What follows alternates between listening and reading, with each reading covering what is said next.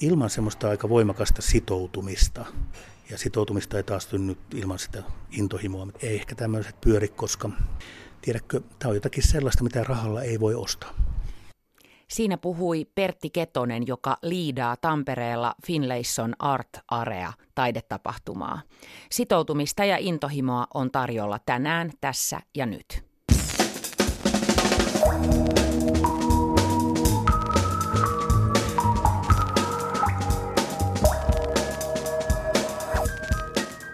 Tässä kultakuumeessa tutustutaan Tammerkosken teolliseen kansallismaisemaan, josta on tullut hyvin taiteellinen. Tämän suoran lähetyksen vieraana on kuvataiteilija Nanna Susi, jonka 12 suurta maalausta on esillä Finlaysonin teollisuusympäristössä Vuoninkisalissa. Perehdymme tänään myös musiikin aikanimiseen nykymusiikin festivaaliin.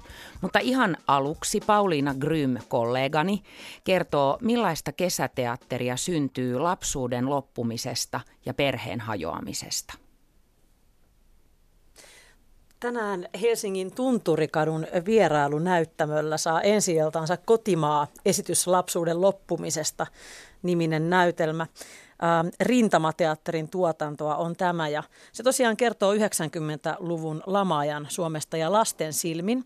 Mä kävin siellä aamupäivällä teatterilla tapaamassa ohjaaja Joel Härköstä ja näyttelijä Milla Kuikkaa ja silloin tähän illan esitykseen oli vielä tunteja aikaa ja nämä kaksi jännittivät kovasti ja odottivat, että pääsisivät jo esiintymään sinne yleisölle. Seistiin siellä tyhjässä salissa näyttämöllä ja katsottiin ne tyhjä penkkirivejä se kertoo 90-luvusta. Onko se näytelmä jotenkin tarina niiden tekijöiden lapsuudesta? Ja tässä on aika pieni työryhmä, alle kymmenen henkeä ja siinä on kolme näyttelijää ja kaikki tekee useampia rooleja.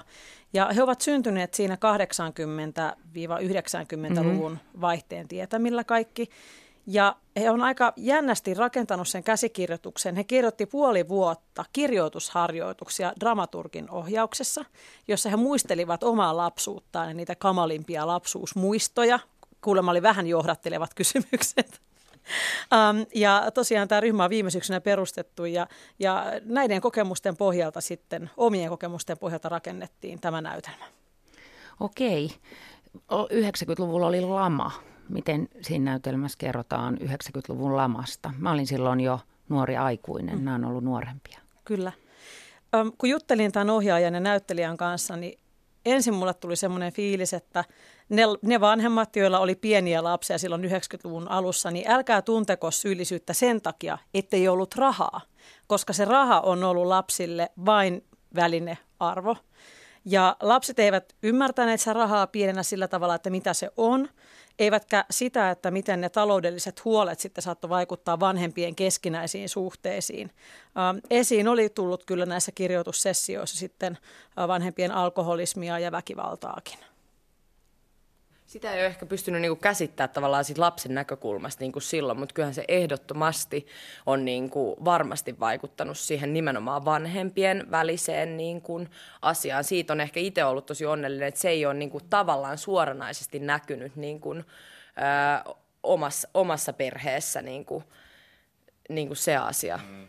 Ja sitten ehkä just lapsi, lapsi saattaa just nähdä siitä vaan sen just, että että että ha- haluaisi jotain uutta tai jonkun uuden asian, vaikka jonkun hemmetin pelikonsoli, ja sitten sitä ei niinku saa, ja sitten ei mm. ymmärrä sitä, että miten jollain toisella voi olla tavallaan mahdollisuus saada se, ja meillä ei.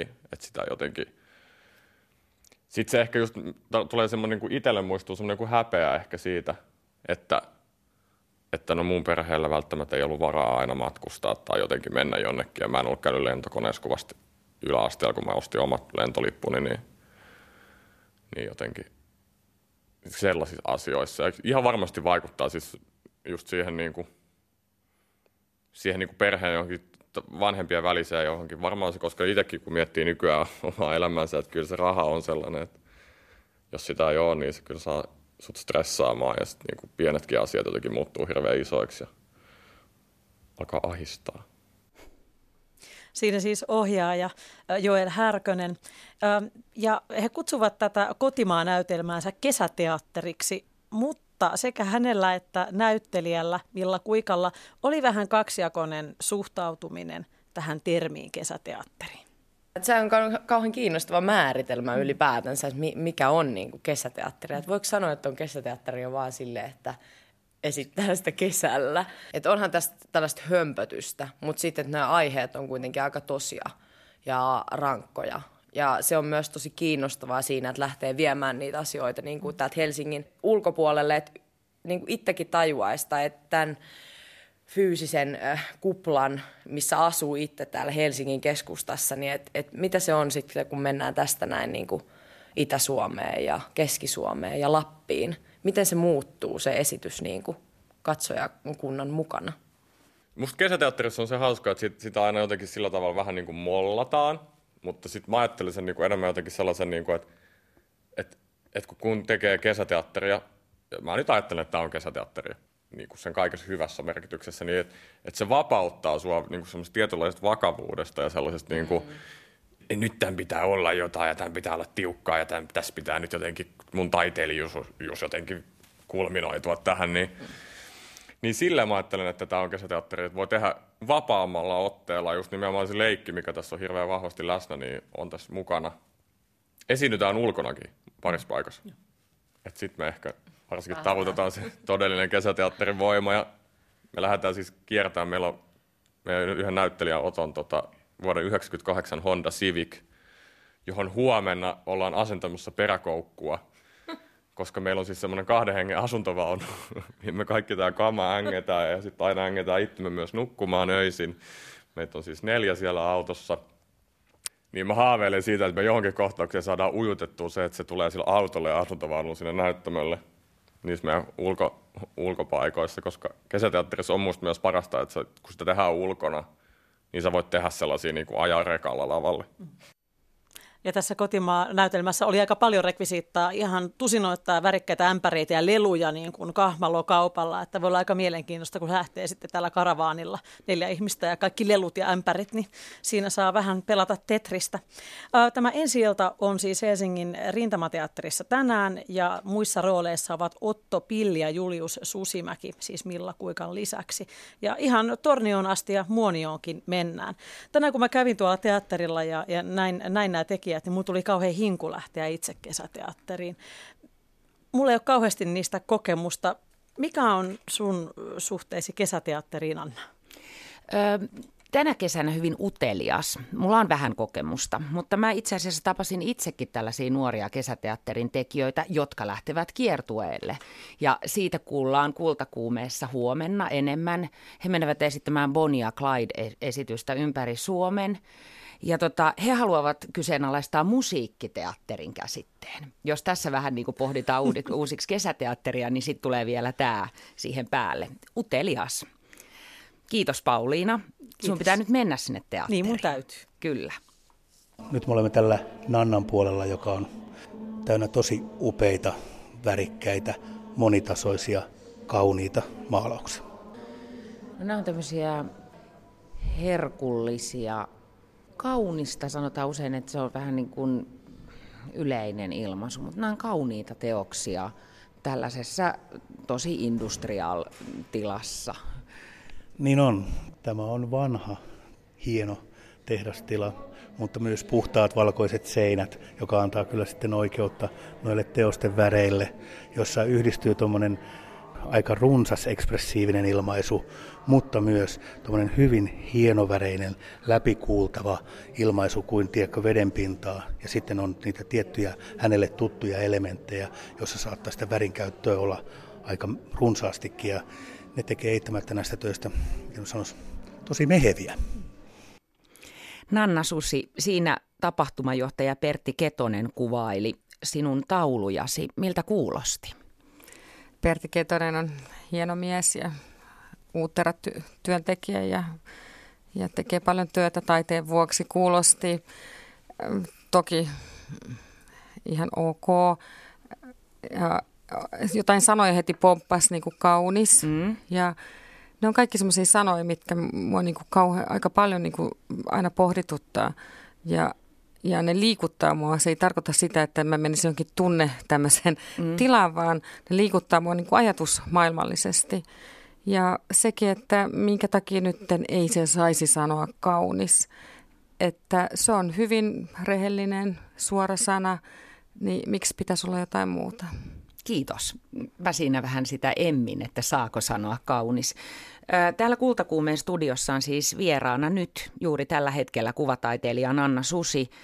Hän valmistui Kuvataideakatemiasta vuonna 1997 ja vuonna 2000 Nanna sinut valittiin vuoden nuoreksi taiteilijaksi ja sitten olet tehnyt merkittävä uran ja olet myös kansainvälisesti tunnettu taiteilija. Tämä on varmaan ärsyttävä kysymys kuvataiteilijalle, mutta miten sä itse kuvailisit taulujasi, jos pyydettäisiin? Um, Tämä on sinänsä ärsyttävää, että tähän on joutunut vastaan koko ikänsä, mutta jos mä itse kuvailisin maalauksia, niin, niin mä sanoisin, että ne on varmasti semmoista eri aikakaudella iässä niin kuin ihmisen rakentamista aina uudelleen. Että yhteen maalaukseen aina jotenkin rakentaa oman itsensä kerta toisensa jälkeen niin kuin uudestaan. Ja ne on aika paljon varmasti niin kuin, niin kuin tuntevan ihmisen töitä ja tässä mä en ollenkaan halua laittaa itseni erityisasemaan, vaan niin kuin me ollaan kaikki tuntevia ihmisiä, mutta olen ottanut oikeuden, että pystyn siitä myös maalaamaan. Mua kiinnosti kovasti, kun sä sanoit yhdessä lehtihaastattelussa, jonka luin, että väsymys, suru ja jopa katkeruus on loistavia aiheita ja puhuit tuossa itse, itsesi rakentamisesta. Miksi, tommoset, miksi ne ovat loistavia aiheita sinun mielestäsi? Kyllä mä tiedän, että kun draamaa esimerkiksi tehdään, niin siihen kaivataan sitä. No mm. mä oon ehdottomasti niin kuin draama-ihminen myöskin sen takia, että olen mielestäni hereillä. Ja ihminen, joka on hereillä, niin sen elämässä on aina draamaa, koska mm-hmm. se on hyvin pienistä asioista. Saattaa olla moni asia kiinni ja löytää merkityksen niin kuin vähäisestä, niin kuin vähäisestäkin pienistä asioista. Uh, joo, et, mutta toi, että katkeruus, suru, ne on, ne on niin kuin mun mielestä mausteita. että ne on ehdottomasti mausteita. Ja sitten mä tämä on täyttämässä 50, mä oon tehnyt 30 vuotta maalannut ja mun täytyy sanoa, että toki elämän aikana tekee erilaisia töitä ja musta on välillä niin kuin, to, toki tämän ikäisenä, kun ajattelee omaa työntekoa, niin siihen liittyy paljon semmoista, että elämä on aika paljasta. Että elämä ei ole enää niin arvotuksellista, että näkee aika suoraan ja kaiken läpi, että mitä elämä niin kuin on ja mistä niin kuin asiat juontaa ja mikä on, niin kuin, mitä on niin kuin yhdestä asiasta toiseen ja kaikkien asioiden niin kuin ketjureaktio ja, ja mikä on historia ja vähän ja mikä on tulevaisuus ja mikä on tämä hetki. Mutta sitten semmoiset asiat, niin kuin joku katkeruus, niin kuin, tämäkin on semmoinen sanan purkamis niin kuin asia, että – että katkeruus ajatellaan, että okei, että miten sä maalat katkeruutta, että onko siellä semmoinen ilkeä nainen, joka näyttää tosi niin kuin, niin kuin pahalta. Mm. Ja, mutta katkeruushan on niin kuin sillä, sillä tavalla niin kuin rikkaus ja mauste, että, että ennen kuin saadaan elämään joku pieni katkeruuden häive, niin on täytynyt jo pystyä elämään. Ja sitten katkeruus on niin kuin myöskin jotenkin Mä en sano, että mä olisin katkera, mutta mä, mä taiteilijana, taiteilijat on aina vähän semmoisia ulkopuolisia. Ne varmaan katsoo elämää ulkopuolelta, että no on se suru tai joku, niin ne ottaa kyllä sen voimavaraksi. Tiedätkö, että kyllä mä ainakin koen, että kaikki mun töihin eri aikoina, niin, niin, niin mitä suurinta suruu, niin vaikka siihen hajoisi, niin sen tekee sen kuitenkin sitten työhön. Onko esimerkiksi surulle tai katkeruudelle, niille tunteille, niin onko sulla niille jotain omia värejä vai onko se paljon itse asiassa ei näin, ei näin konkreettinen asia se, ne, ne aiheet suhteessa siihen kuvaan, joka kankaalle muodostuu? Ei niihin ole mitään varmasti semmoisia värejä, että ei katkeruutta maalata mustalla. Katkeruus voisi olla kirkkaan keltaista, koska se liittyy myöskin aina siihen tosiasiaan, että elämä on lyhyt ja me kuollaan aika pikaisesti. Ja, ja tänä päivänä me ollaan fiksuja ja älykkäitä ja tiedostavia ihmisiä ja, ja se tuntuu aina hullulta tietenkin mennä sitä asiaa kohti. Ja sen takia niin kuin nämä aiheet varmasti tulee vanhempana sitten toisella tavalla päälle.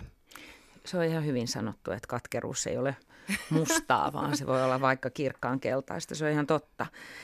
Minkälainen rooli intuitiolla sinulla on niin työssäsi?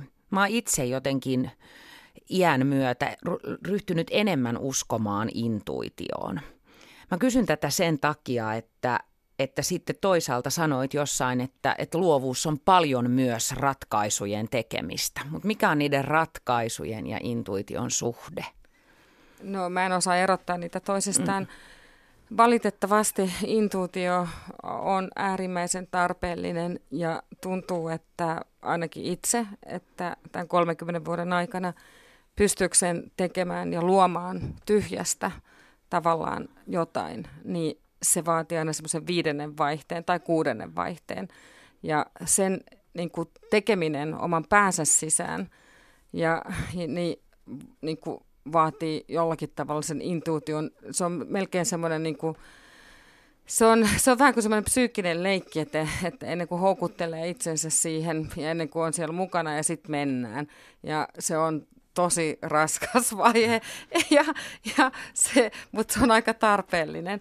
Ja sitten taas niin kuin, um, Taas toi päätösten tekeminen on sitä, että mehän rakastetaan vaikka kaikki tiedät, ottaa Instagram-kuvia, mutta nehän on, niin kuin, ne on kuitenkin elämässä sellaisia sattumanvaraisia, että ah, toi näyttää hyvältä, tuosta on ihana varjo, tiedätkö, äh, mahtava heijastus, tuo ihminen kävelee tuossa, silloin tuo jäätelötöttörö tippu, tiedätkö, mutta ne on niin kuin tapahtumien tuomia, me ollaan niin kuin valveilla, ihana ottaa siitä naps-kuva, vähän muokata sitä, laittaa someen, mutta sitten taas maalauksen kanssa, niin siinä lähdetään sille, että siellä ei tapahdu missään muualla kuin sinun omassa päässä, mielikuvituksessa, mitä tahansa ulottuvuuksia, muistoja susta vaan niin kuin riittää, niin siellä ei niin kuin tapahdu asioita, minkä sä vaan niin kuin capture, että sä et mm. vaan ota sitä kiinni, mm. vaan sun pitää ajaa sinne joka ikinen asia, että, että siinä mielessä se on valintojen tekemistä, että, että ennen kuin sinne saadaan materiaali, ennen niin kuin pohjalle, ennen kuin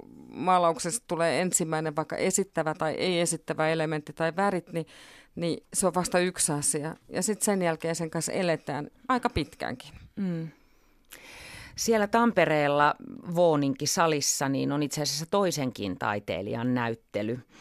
Sinun ystäväsi, Suomessa asuvan kiinalaisen Kanal, saat muuten neuvoa mua tässä ääntämisessä ja, nyt. Se oli ihan Kanal Seong Jageros. Kanal Seong Jagerosin, kyllä.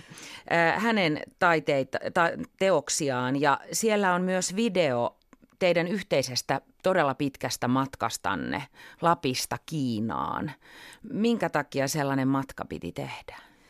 Meillä lähti ihan alun perin se, että tehdään tämmöinen joku yhteisprojekti ja mä ajattelin, että siinä on mitään järkeä. Ja sitten sanoin, että tehdään vaan, mutta reissataan koko Suomi ja koko Kiina. Mm. Että että sitten siinä on niin kuin enemmän pohjaa ja musta tuntuu ainakin, että mä oon koko elämäni reissannut joka puolella muualla kuin Suomessa ja mä halusin käydä Suomen niin kuin läpi.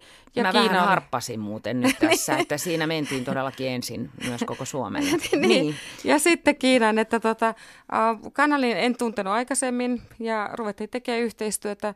Täytyy sanoa, että me ollaan toistamme vastakohdat. Hän on hyvin uuttera ja, ja luotettava ja mä oon hyvin impulsiivinen ja rämäpäinen niin ehkä tämä projekti on senkin takia, me ollaan koettu, että on hyvä tehdä yhdessä. Mitä te opitte?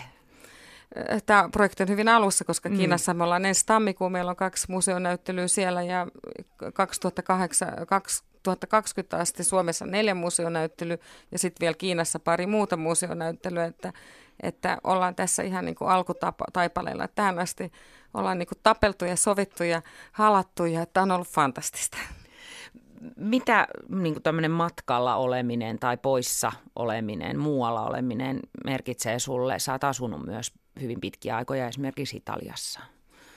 Uh, joo, matkalla oleminen ei se ole, nyt tämä ei ole niin oikeastaan semmoista, se, semmoista normaalia matkustamista, että, että ollaan niin ihan oikeasti heittäydytään vaan matkalle, vaan me ollaan tehty koko ajan töitä, että me ollaan tavattu paljon museojohtajia, galleristeja ja taiteilijoita ja että se on ollut kyllä niin kuin sitoutunut hyvin pitkälle pitkälle sitten tämä matkustamisen niin nämä kulminaatiopisteet sitten tällaisiin tapaamisiin, mutta tokihan siinä on niin kuin nähty paljon mm. uutta ja, ja järjestetty mon, niin kuin muutamaksi vuodeksi elämää pikkasen eteenpäin. Mm. Matkustaminen on mulle kaikille ihmisille meille varmasti niin kuin, mun mielestä se pitäisi olla pakollista. Et mun mielestä Suomen tämmöiseen ihan hyvinvointikuvioon ihan jokaiselle ihmiselle, vaikka se olisi niin kuin työtön, olisi niin kuin pakollinen ehkä kolmen viikon teessä matkustaminen vuodessa ja mä en usko, että Suomi häviäisi siinä yhtään mitään. Vaan Miksi pitäisi ihmiset, matkustaa? Koska ehkä ihmiset arvoistaisivat sitä, mitä niillä on ja ne olisi ehkä onnellisempia. Hmm. Onnellisempia tota, me oltaisiin kaikki ehkä yhdessä onnellisempia. No ajatteletko sä jotenkin niin, että, että, että pitää mennä katsomaan jostain etäältä myös sen taiteen tekemisen takia? Onks, liittyykö se ihan niihin taiteen tekemisen prosesseihin? Se? Mä ajattelen, että, mm. että arkipäivää äh, niin kuin mm. pitää pystyä rikkoa ja jokainen päivä elämässä, niin se on hirveän hieno, mä pidän rutiineista, mutta, mutta pitäisi pystyä niin kuin niin kuin myös järkevästi rikkomaan isompia pätkiä, sillä tavalla pilkkomaan niitä ja elää toisella tavalla. Ja, ja sitten niin kuin tässä, tässä tavalla meidän niin kuin tietokone verkkomaailmassa, missä ei enää tavata ihmisiä, niin ainakin mä oon huomannut sen, että, että noilla Kiinan matkoilla niin pelkästään se, että tavataan isoja, todella isoja, kun siellä on 15 000 mil, niin kuin 15, 15 miljoonaa ihmistä mm. kaupunkeja, missä meillä on niin kuin näyttelyitä, niin, niin heidän tapaaminen niin kuin silmästä silmään ja, ja keskustelu on ihan eri asia, kun laitetaan, laitetaan viestiä, että kaikki me pidetään siinä, että on oikea ihminen edessä ja, ja se on niin kuin myöskin semmoinen luottamuksen osoitus, että voi katsoa silmiin. Mm, kyllä. Nanna Susi, niin kuin itse sanoitkin, niin täytät syksyllä 50 vuotta. Onko ikä muokannut paljon sun teosten teemoja, mitä se on tuonut niihin itse töihin? No mulla on ollut varmaan vähän erilaisia kausia, että on ollut sellaisia niin leikkisesti sanottuna skitsofreenisen villejä ja sitten on ollut tosi, tosi synkkiä ja, ja erilaisia aikakausia. Et varmaan, mutta tämä ikä on varmasti semmoinen kuitenkin, että semmoinen turha nipottaminen ja on niinku poissa. Että et semmoinen ylenpalttinen niinku itsekritiikki, mistä ei ole mitään iloa, niin se on lähtenyt, luen kiitos, silloin on sanonut jo bye bye. Että Milloin sä sanoit sille bye bye? on tästä varmaan jo muutama vuosi. Ja, ja tot, ehkä, no en mä osaa tarkalleen päivämäärää sanoa, että sinä päivänä ja sinä päivänä, mutta, mutta se on niin sillä tavalla helpottavaa, että, että jos nuorena ähm, oli rohkea, niin tämän ikäisenä on niin tosi rohkea. Että pystyy tekemään, ottaa niin kuin riskejä yhtä paljon ja nauttii niistä myöskin. Ja sitten esimerkiksi tästä kanalista, kanalissa on Jagerust, kenen kanssa me ollaan tehty tätä Kiina-Suomi-projekteja ja hän on taidemaalari, niin niin se, mikä musta on kauhean eh, mukavaa asia, että me ollaan molemmat äitejä. Ja me ollaan molemmat samanikäisiä, että kanalilla on kaksi lasta, jotka ovat 19, 17, mun lapsi on 13. Ja siltikin niin me ei ajatella, että, että elämä olisi niin kuin ohi. Että tietenkin taidemaalari eri asia kuin taitoluistelija. Hmm, totta. Joo. niin. Miten, mä tiedän ja me, ole, me olemme muutkin, monet ihmiset pystyneet lehdistäkin lukemaan, että sulla on ollut hyvin rankka vuosi takana. Miten menetykset on muuttaneet sua? Onko ne muuttaneet sua taiteilijana? Totta kai ne muuttaa ihmistä, mutta...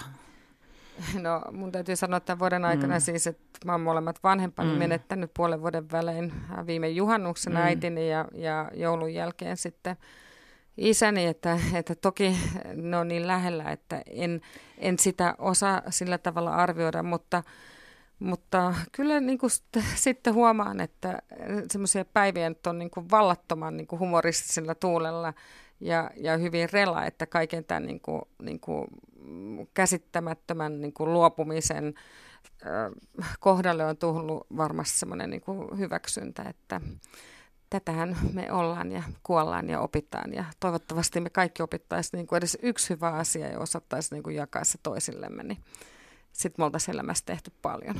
Mutta liittyykö toi asia siihen, kun sanoit, että, että ikä on tuonut myös semmoista rohkeutta, että mitä enemmän siihen karttuu kerroksia, niin juuri noitakin niin kuin sur, surullisia kerroksia, niin sitten se jotenkin ehkä selkeyttää jossain, että minä voin ja pystyn ja Kyllä uskallan. varmasti, niin. että, että, että ei ainoastaan, että, että mallar, mallarina joutuu tekemään siis niin kuin vuosikausia päätöksiä, että minkä värin tai minkä muodon tai aiheen tai mitä tahansa ottaa, niin, niin myöskin elämässä, niin, niin tällä hetkellä mä oon tehnyt paljon päätöksiä ja isoja päätöksiä ja, ja, ja, ja myöskin niin kuin vähän pakottanut itseni ja tajunnut, että, että on ihan aiheellista niin kuin toimia jotenkin ja, ja, ja, en, ja en, olen ihan, koen olevan edelleen järjissäni ja rohkea. Kirjailija ja aforistikko Erno Paasilinna on sanonut tällaisen lauseen, jonka todella monet ihmiset muistavat, että tullakseen kirjailijaksi on elettävä kirjailijan elämä. Pitääkö Nanna Susi sinun mielestäsi tullaksesi, tullaks ihmisen, jotta tulisi taiteilijaksi, niin elää joku tietynlainen elämä? Valitettavasti mä luulen, että pitää. Että kyllä pitää, että, että elämä on niin, kuin, niin iso alue, se pitää niin paljon kuin pystyy, niin se pitää kyseenalaistaa ja, ja ottaa sitä haltuun ja, ja ei ole semmoista hyvää elämää tai huonoa elämää, että ne molemmat puolet pitää tuntea ja, ja, ja niin kuin, ei, ei, ole sitä, ei ole semmoista asiaa oikeastaan kuin elämä, että on niin kuin ne hetket, hetket ja, tota, ja kaikki väärä ja pitää tehdä ja, ja kaikki oikeakin pitää oppia, että ehdottomasti. En, mä, en, mä vilpittömästi olen samaa mieltä. Paasilinnan kanssa. Kyllä. Hyvä. Kiitos Nanna Susi vierailusta täällä Kultakuumeessa ja onnea ja lisää rohkeutta elämään. Kiitos. Mä tutustuin tällä viikolla Tampereella Finlayson Art Areaan. Se on siis tämmöinen vanhaan tehdasympäristöön levittäytynyt taidetapahtuma, joka palkittiin myös viime vuonna vuoden ku- kuvataidetekona. Grafiikan paja Himmelblau on sen tapahtuman päävastuullinen järjestäjä ja kaikki näyttelyt on ilmaisia.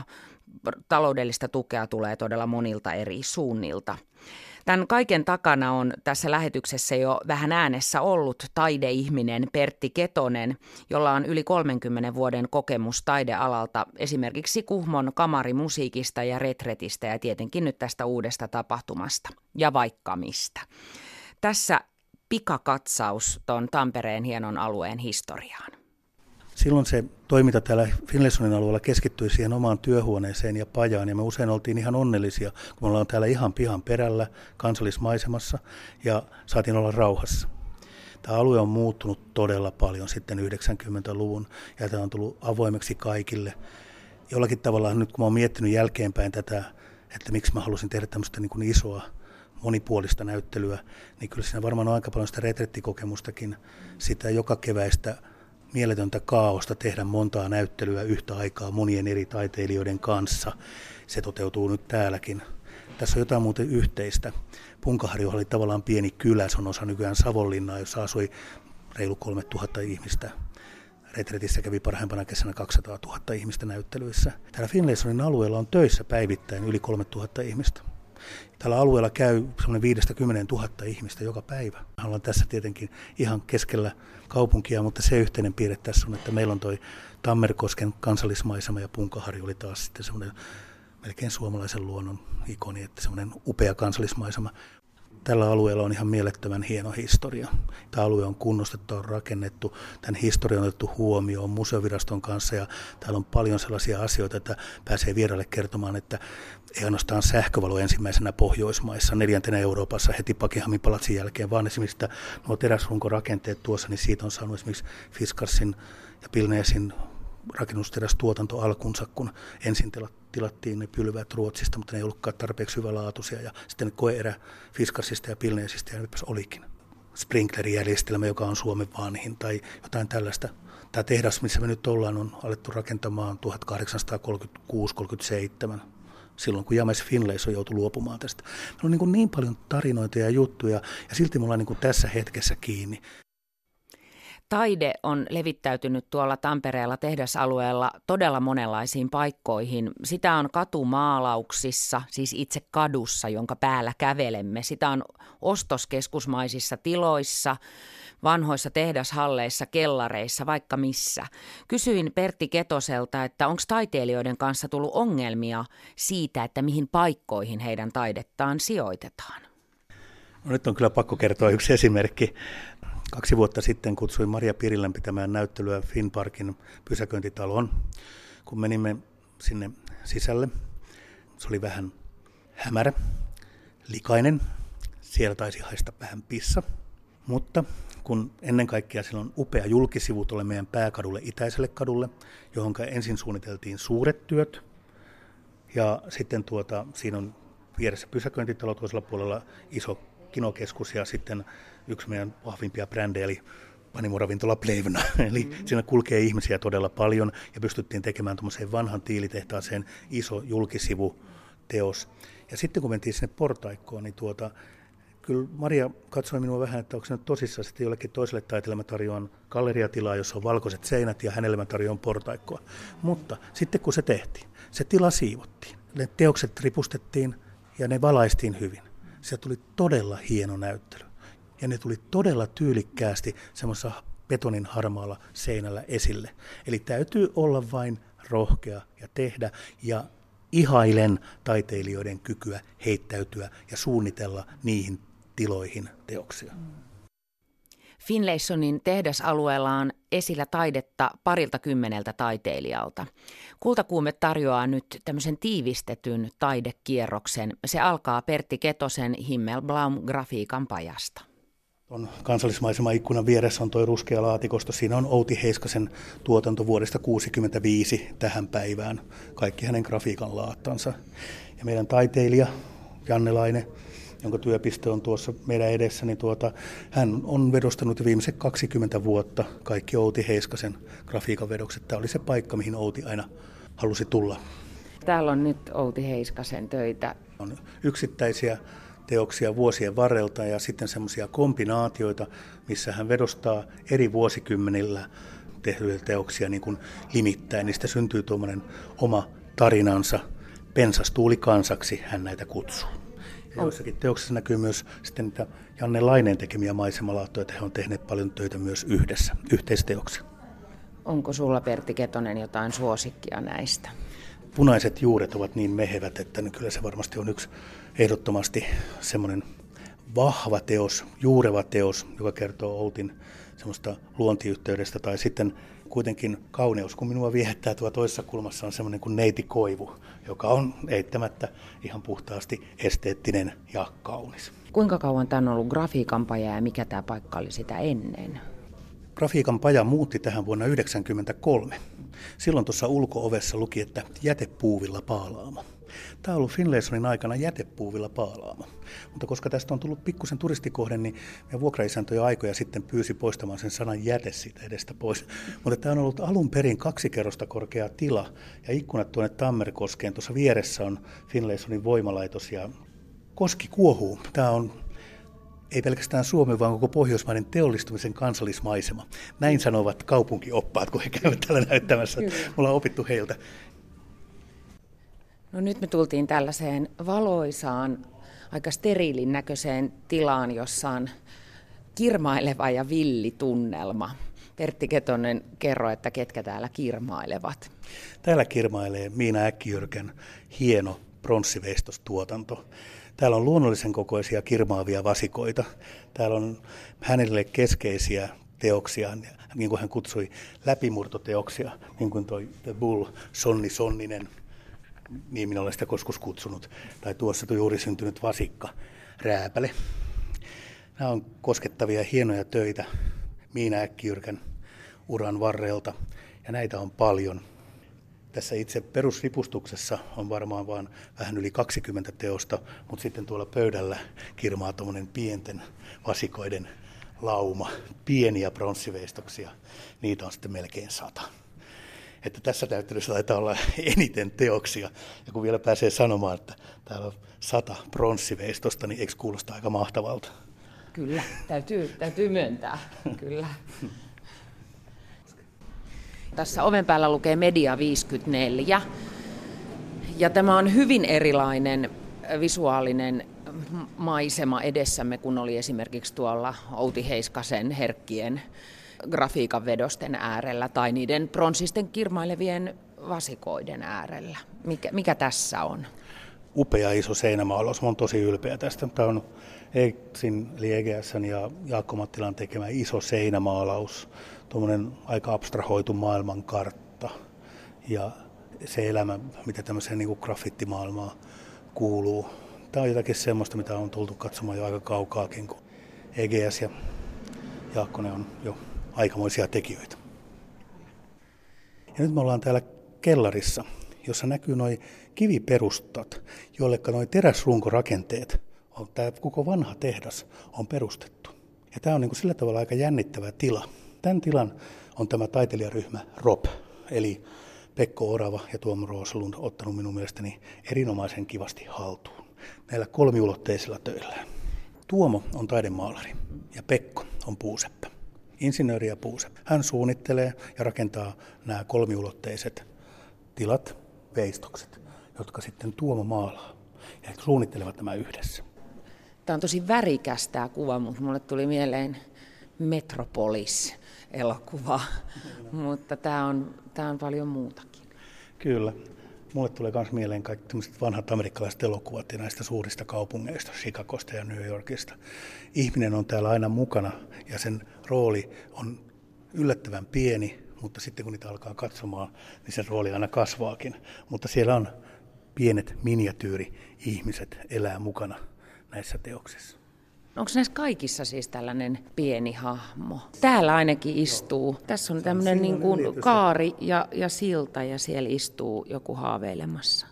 Haaveilemassa voi ollakin oikein hyvä. Mennään tuon seuraavaan tilaan, se on mielestäni todella kaunis. Se on oikein niin kuin semmoinen haaveilutila. Ole hyvä, astu sisään. Täällä tulee semmoinen olo, niin kuin olisi lehtimajan sisällä tässä on hyvin kirkkaan värisiä oksia ja lehtiä ja sitten on tämmöinen vastapainona tämmöinen murrettujen värien maailma ja sitten joku tämmöinen katedraalimaisuuskin tässä on, vaikka samalla taivas on kattona. Kyllä, juuri näin. Eli tämä on tämmöinen kulku on tämän teoksen nimi ja lähtee tuolta raikkaasta keväästä, kulkee tuon kesän kautta tuonne syksyyn ja tämä on maalattu upeasti kuin todellakin jotkut hienoimmat katedraalimaalaukset. Taiteilijapari Ropsin teokset löytyvät sieltä kellar, kellarigalleriasta pelifirma Megatsonen vanhoista tiloista. Eli kaikkea osataan hyödyntää. Ja nuo näyttelyt ovat tuolla Tampereella auki elokuun loppuun asti. Musiikin aika-festivaali on nykymusiikkifestivaali Viitasaarella – Vesa Kytoja selvitti, millaisesta tapahtumasta on kysymys ja miten sen kansainväliset, mest, me, kansainvälisiin mestarikursseihin suhtaudutaan. Seuraavassa päädytään pienen arvoituksen kautta identiteettipohdiskeluihin.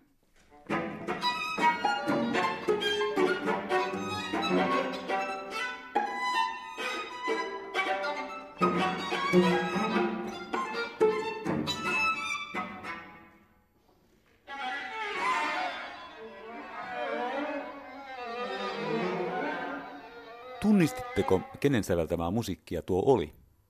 No, harvava meistä tunnistaa suomalaisten nykysäveltäjien teoksia. Se oli pätkä suomalaisen nykysäveltäjän Sebastian Hillin teoksesta El Lojo de la Sombra, eli suomeksi Varjon ylistyslaulu, saanut innoituksensa argentinalaisen runolien Jorge Luis Borgesin runokokoelmasta. Mutta Tämä kappale on merkittävä nykymusiikkiteos. Se voitti 2015 Japanissa Tore Takemitsu sävellyskilpailun ja nyt tämän vuoden keväällä Puolassa arvostetun Rostrovin sävellyskilpailun ensimmäisen palkinnon. Ja tämä Sebastian Hillin teos kuullaankin oikeutetusti ensi viikolla Viitasaarella musiikin aika nykymusiikkifestivaaleilla. Viitasaaren musiikin aika, joka on aina perinteisesti pidetty heinäkuun ensimmäisellä viikolla – on Suomen ainoa vuosittain järjestettävä puhtaasti nykymusiikkiin keskittyvä festivaali. Järjestetty jo vuodesta 1982 lähtien, eli ensi viikolla jo 35 kertaa. Viitasaari tunnetaan myös maailmalla. sinne kerääntyy joka vuosi sankoin joukoin säveltäjiä ja muusikoita ulkomailta. Tuolloin pieni Viitasaari muuttuu hyvin kansainväliseksi.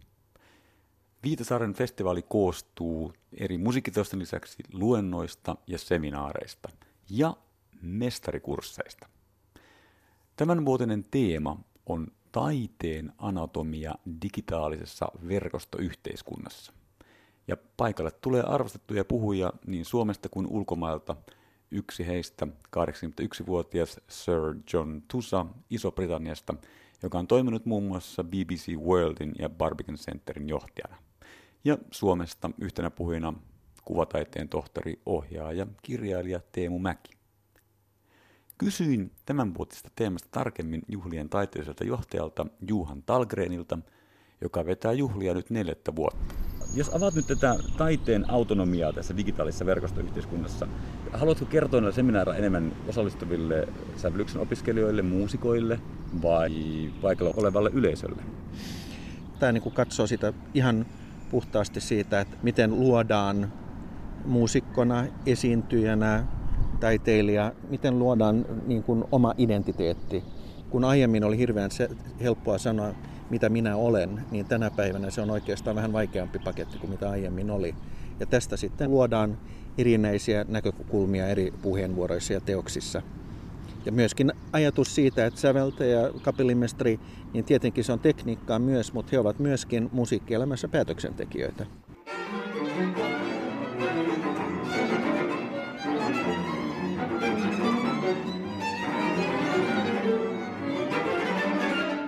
Viitasaarella musiikin ajassa järjestetään myös korkeatasoisia mestarikursseja, jonne haetaan eri puolilta maailmaa. Tänä vuonna siellä on Susanna Mälkin kapellimestarikurssi, skottilaisen säveltäjä James Dillonin sävellyskurssi ja amerikkalaisen Stanfordin yliopiston professorin Mark Applebaumin improvisointikurssi.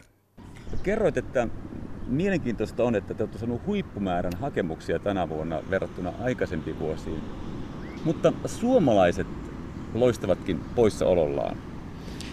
Tavallaan tämä, tämä ei ole täysin yllätys, mutta äh, mä luulen, että kansainvälisesti niin käsitys siitä, että mitä, mitä muusikon ura vaatii ja säveltäjän ura vaatii, niin no, se sisältää paljon niin kuin verkottautumista, kursseja ja sun muuta. Ja mä luulen, että, että, että Suomessa on vielä tällainen niin kuin käsitys, että, että hoidetaan opiskelut niin kuin akatemiassa tai, tai muualla niin kuin ne tuleekin tehdä ja sitten sen jälkeen tulee apurahat tai tulee orkesterityöpaikka.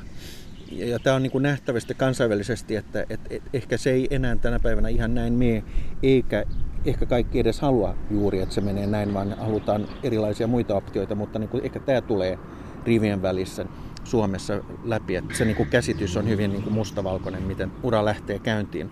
Miksi tämä on niin, kuin niin monisuuntainen tämä meidän kurssitarjonta ja keskusteluohjelma on, on myöskin, että esimerkiksi pari vuotta sitten oli tämä kuuluisa artikkeli New York Timesissa Juilliardista, jossa niin kuin Juilliard kuitenkin pidetään yhtenä maailman johtavana niin kuin musiikkikorkeakouluna.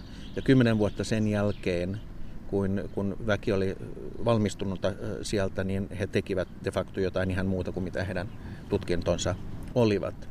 Todellisuus voi olla, että matkan varrella asioita muuttuu sun muuta ja miten meillä on niin kuin abiliteetti katsoa näitä asioita niistä asioista niin, että me ei vaan ajatella, että tilataan A ja sitten lopputulos onkin A+. On kaikkiaan hakenut reilu sata opiskelijaa mestarikursseille, joista vain 8 prosenttia on Suomesta. Joo. Niin, mistä sitten suuri osa porukka tulee? No hakemuksia tuli noin yli 30 maasta. Ihan New Zealandista, Japanista, Etelä-Koreasta. Meillä on de facto pari tosi hyvää eteläkorealaista kapellimestaria. Parhaat ovat aidosti kansainvälistä niin kuin huippuluokkaa, niin kuin sävelteistä varmasti kuullaan niin kuin enemmän maailmalla niin kuin lähivuosina. Jos sun pitäisi ihan tiivistää nyt syy, miksi suomalaiset eivät ole kiinnostuneita hakemaan ja osallistumaan mestarikurssille, mikä se voisi olla? Mä luulen, että se on, on oikeastaan, että, että se johtava ajatus meidän opetuksessa on vielä, että sä haet tiettyyn paikkaan opiskella ja sä valmistut kyseiseen ammattiin. Mutta se todellisuushan on, että se ei tule menemään näin. Sitä varten pitäisi myös rakentaa valmiutta. No voiko sanoa, että suomalaiset ovat ulkomaalaisiin opiskelukavereihin verrattuna liian arkoja, liian konservatiivisia? Mä luulen myös, että, että etsiä myös omia vaihtoehtoja. Mä luulen, että tämä linkittyy ihan samaan kysymykseen. Näin pohti Viitasaaren musiikin aika nykymusiikkifestivaalin taiteellinen johtaja, itse myös säveltäjä Juhan Talgren.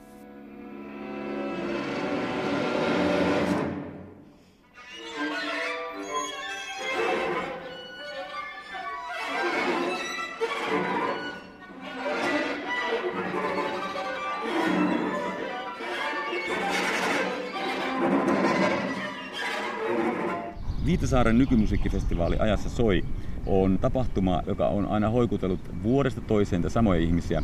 Mutta milläs houkuttelisit tänä vuonna paikalle sellaiset ihmiset, jotka koskaan aikaisemmin eivät ole käyneet kuuntelemassa teidän nykymusiikkifestaria?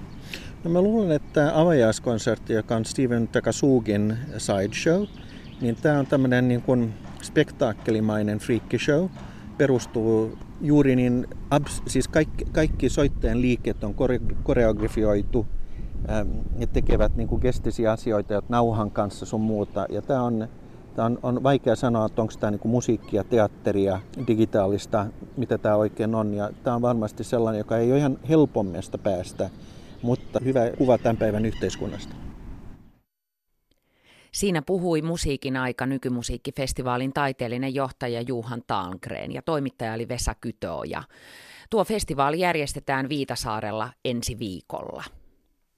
Suomen neidolle Rexona, Kainalo, liity laivastoon, pajari palkalla parkanos bailando, tavallaan taivaassa Leikit gettoon, mitä et oo, Hämeeseen, rämeeseen, balsamoidut lettoon, Domperi, kato Unkarin pinettoon.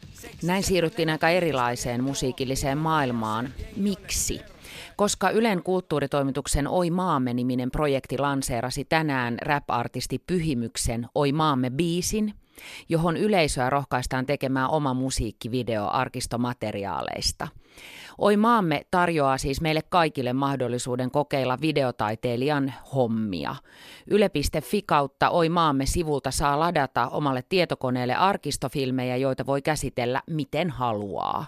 Sen valmiin videon voi lähettää takaisin Ylelle ja ne julkaistaan ja verkossa onkin jo tosi hienoja videoita. Arkistomateriaalit ovat viihdekatsauksia 50- ja 60-luvulta ja niitä ovat myös toteuttaneet näitä videoita ammattitaiteilijat. Nyt siis pääsisi musiikkivideon tekijäksi. Lippu, lippu, siniristi lippu päähän putosi.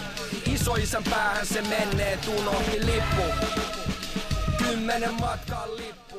Huomisessa kultakuumeessa Suomesta kertoo koomikko Ilari Juhansson, jonka stand-up-kiertueella käydään läpi satavuotiaan Suomen tarina.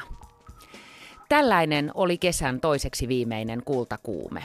Ilari Johanssonin ihan uuden haastattelun lisäksi Lisa Enkel tarjoilee huomenna paloja viime viikoilta.